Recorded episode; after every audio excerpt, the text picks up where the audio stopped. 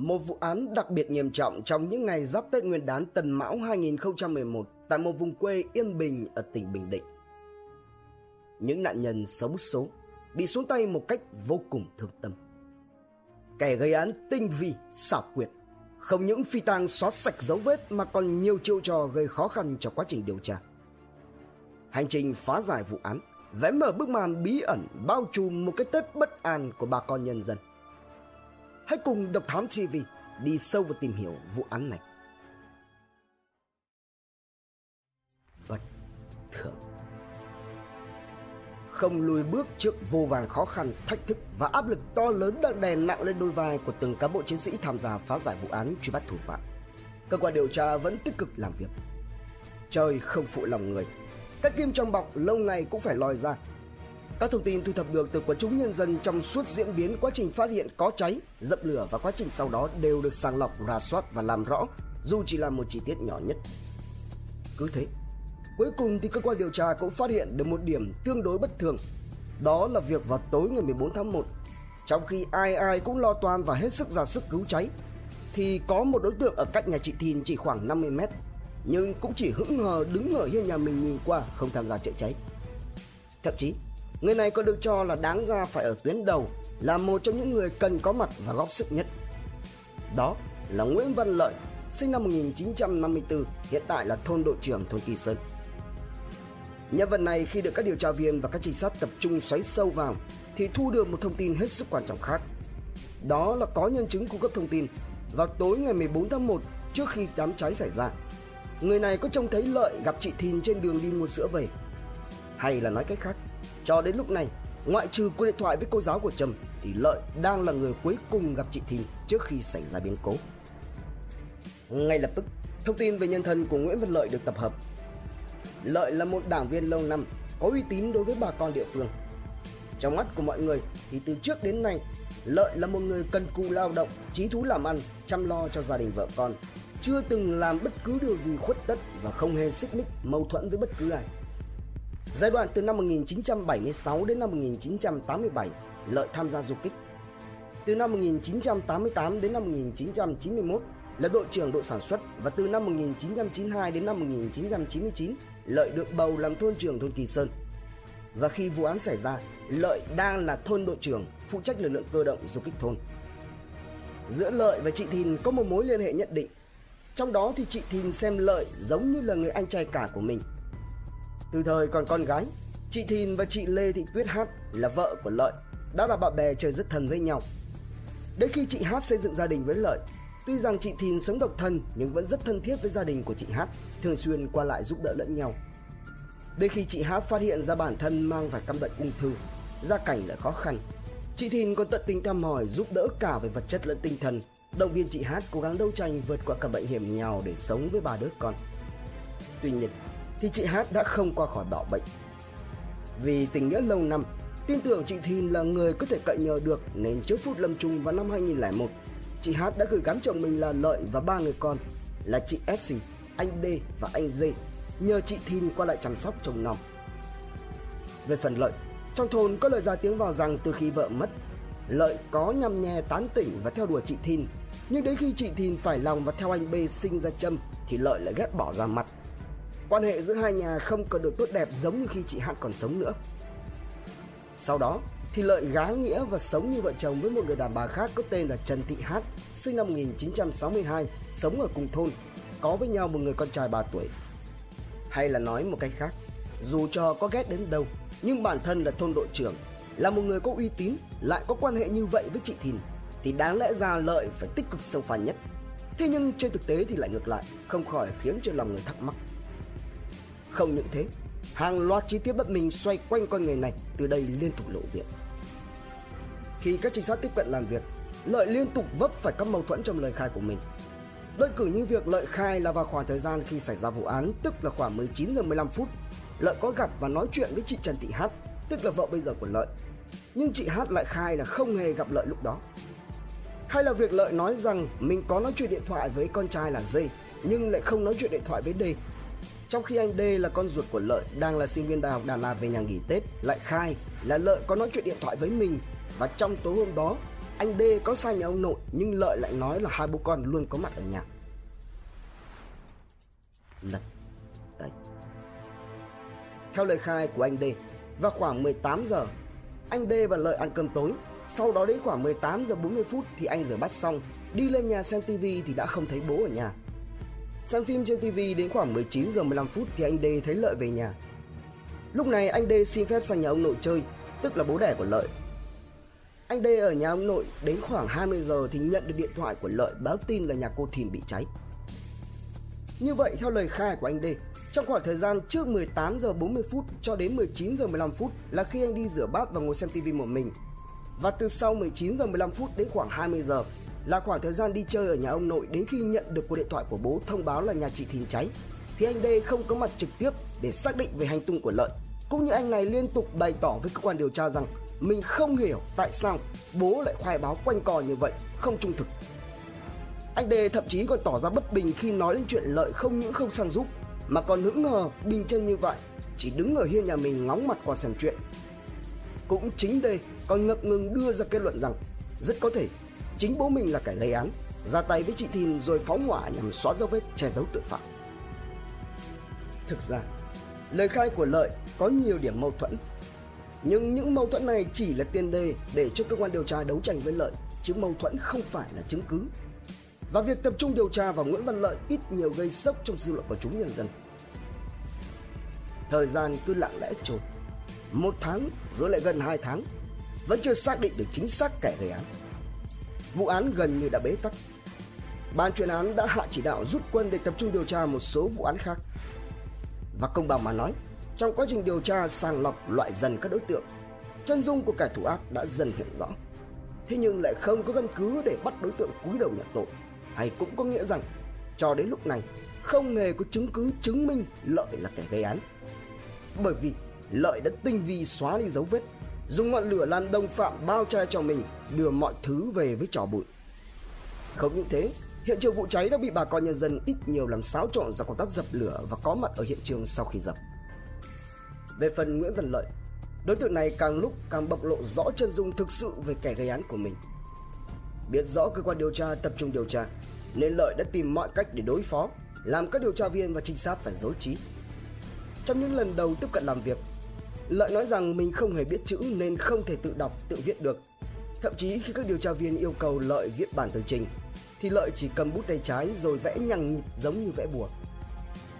Rồi khi đối diện với các mâu thuẫn trong lời khai của chính mình, Lợi nại ra rằng bản thân bị bệnh huyết áp lúc nhớ lúc quên, chứ Lợi tuyệt đối không thể nào có hành vi vi phạm pháp luật giống như vậy được. Trong các buổi làm việc với cơ quan điều tra, Lợi luôn tỏ ra rất bình tĩnh, suy nghĩ cân nhắc rất lâu trước khi trả lời câu hỏi của các điều tra viên – hay là nói cách khác, với một vẻ mặt điềm tĩnh đến lạnh lùng, đôi lúc làm cho các điều tra viên mất tự tin. Thì vì lẽ nào một người có bề ngoài nhìn hiền như vậy lại có thể là một kẻ máu lạnh được đây? Thế nhưng khi về đến nhà, như lời khai của anh D và chị S cho thấy Lợi có diễn biến tâm lý bất thường, luôn có vẻ bất an, xa xăm, lo lắng, đêm thì chăn chọc mất ngủ. Thậm chí chính chị S cũng đã khẳng định điều này là bất thường đối với Lợi vì từ trước đến nay bố chị không có các trạng thái trằn trọc khi đi ngủ giống như vậy. Cứ đến nửa đêm là nằm một chút rồi lại bật dậy đi ra phía trước nhà rồi lại quay trở lại nằm. Khi gọi vợ chồng chị S về để làm cơm ăn Tết, Lợi luôn trong trạng thái thẫn thờ, lơ đễnh, tựa như hồn phiêu bạt đi tận đầu vậy. Tuy nhiên, trước những động viên cùng sự kiên trì đấu tranh với tội phạm của các điều tra viên, biết rằng không thể chối cãi trước những chứng cứ mà cơ quan điều tra đã thu thập Cùng với việc Lợi không thể tự lý giải được nhiều hành động lời nói của bản thân và việc cơ quan điều tra đồng ý cho Lợi về với gia đình kèm theo lời hứa sẽ khai báo thành khẩn.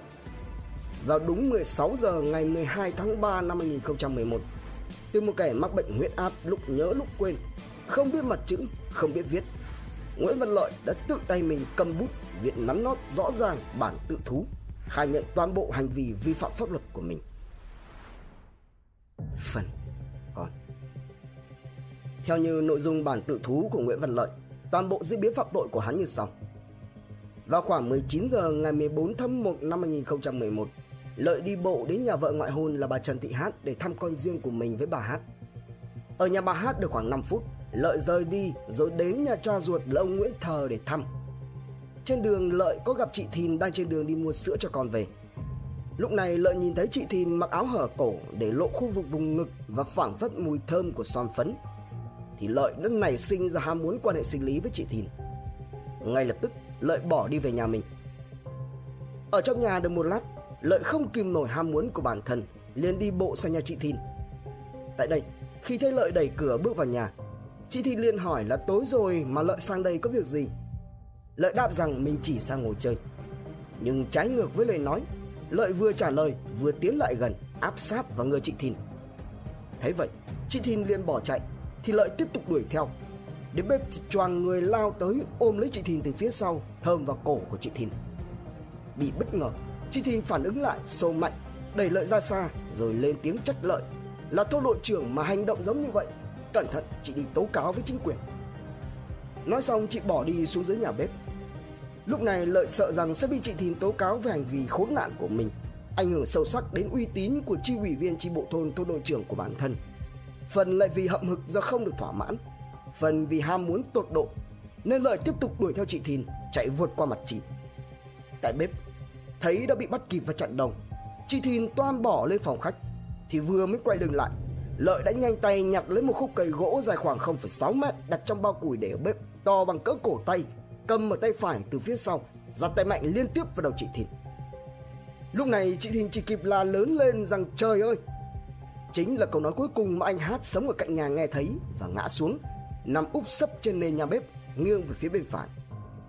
Sau đó lời tiếp tục cầm khúc củi bước đến đứng bên trái, lại tiếp tục ra tay thêm nhiều nhát nữa cho đến khi chị nằm im và một vũng đỏ thẫm dần loang rộng ra. Nghĩ là chị Thìn đã ra đi, bản thân đã gây án. Lợi định bỏ chạy khỏi hiện trường thì chờ phát hiện ra Trâm từ phía trong phòng ngủ đã chạy ra tới cửa nhà bếp. Nhìn thấy mẹ sóng xoài và Lợi vừa gây án xong mà khóc tướng lên. Do đã bị Trâm phát hiện và nhận mặt, sợ rằng sẽ bị tố cáo, ngay lập tức vẫn sẵn khúc cổ trên tay. Lợi lao đến ra tay rất mạnh khiến cho Trâm ngã xuống và bất tỉnh. Tiếp tục, Lợi bế Trâm vào trong phòng ngủ, đặt nằm sấp trên giường. Lúc này thì Lợi mò xuống bếp tìm thấy một bật lửa ga và một chai dầu lửa Hắn ta liền quay trở lại phòng ngủ Cưới dầu lên châm, lên đệm, lên chăn gối, lên màn Rồi bật lửa để đốt. Ngay khi mà ngọn lửa bùng lên Lợi vứt bật lửa và vỏ chai dầu lên trên đệm Giật xé chiếc màn đang cháy đứt ra một mảnh Rồi cầm xuống dưới bếp Quấn vào quanh mặt, đầu và tóc của chị Thìn. Ngay sau đó Lợi bỏ về nhà Tắm rửa sạch sẽ, thay quần áo Ngồi đợi đến khi mọi người chi hô nhau về vụ cháy Thì ra đứng ở hiên nhà để nghe ngóng sự việc. Tiếp tục sau đó là những ngày Lợi sinh hoạt bình thường cho đến khi bị bắt khách quan mà nói. Thì Nguyễn Văn Lợi không có ý định xuống tay với chị Thìn và Trầm từ trước, mà hắn ta đến nhà chị Thìn với mục đích là gạ tình. Nhưng khi vấp phải sự phản đối của chị Thìn và lời đe dọa sẽ tố cáo với chính quyền địa phương, Lợi đã tan ác ra tay, rồi lại thực hiện hành vi phi tang, che giấu hành vi phạm tội của mình. Như vậy, mặc dù Lợi đã tự thú khai nhận toàn bộ hành vi phạm tội, nhưng hành vi phạm tội của Lợi là những hành vi mất hết nhân tính, gây ra sự căm phẫn rất lớn đối với gia đình các nạn nhân và nhân dân ở địa phương. Nhất định Lợi sẽ phải đền tội một cách thích đáng. Như vậy sau hơn 2 tháng nỗ lực không biết mệt mỏi Mặc cho trời lạnh bút giá Mặc cho dịp Tết Nguyên đán nhà nhà sum vầy chào đón một năm mới. Vào chiều ngày 18 tháng 3 năm 2011 Công an huyện Tuy Phước đã phối hợp với Công an tỉnh Bình Định bắt giữ khẩn cấp Nguyễn Văn Lợi. Đây là kết quả của cả một quá trình dày công điều tra, phá giải vụ án, của sự phân tích logic, khoa học, nắm bắt diễn biến tâm lý của kẻ phạm tội và kiên trì, nhẫn nại, sắc bén trong đấu tranh với tội phạm. Bản án cuối cùng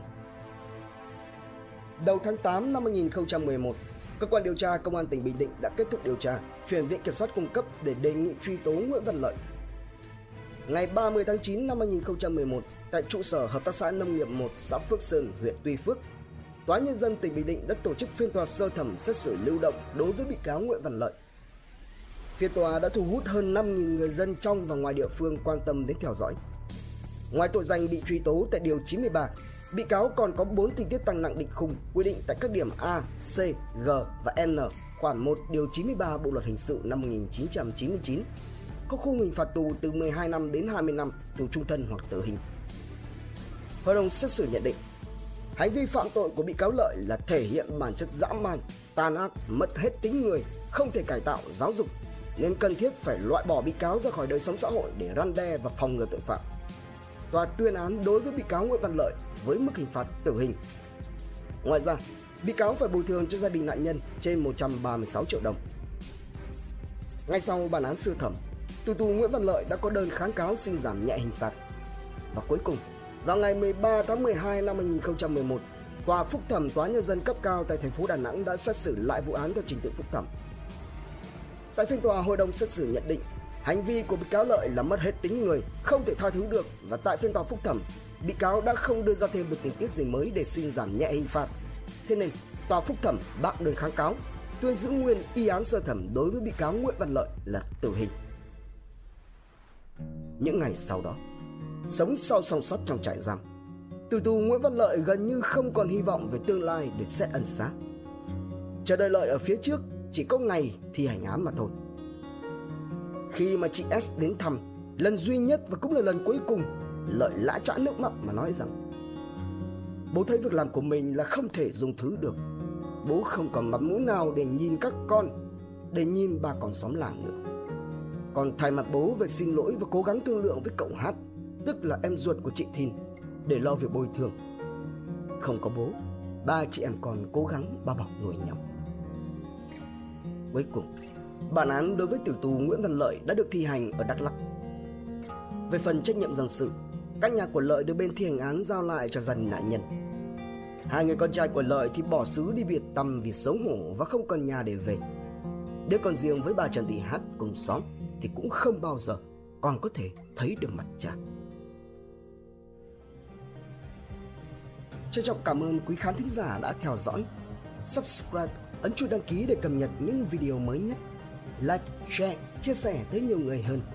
Comment những suy nghĩ, ý kiến, bình luận của bạn hay những gợi ý, đóng góp để chúng tôi được hoàn thiện hơn. Độc Thám TV, hai ngày một số vào lúc 21 giờ.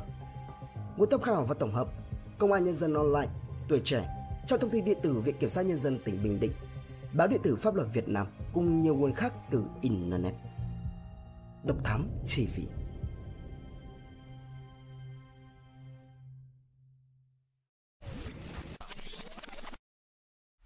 Theo dõi những nội dung vô cùng hữu ích và thú vị trên YouTube qua hệ thống kênh của Passion Studio.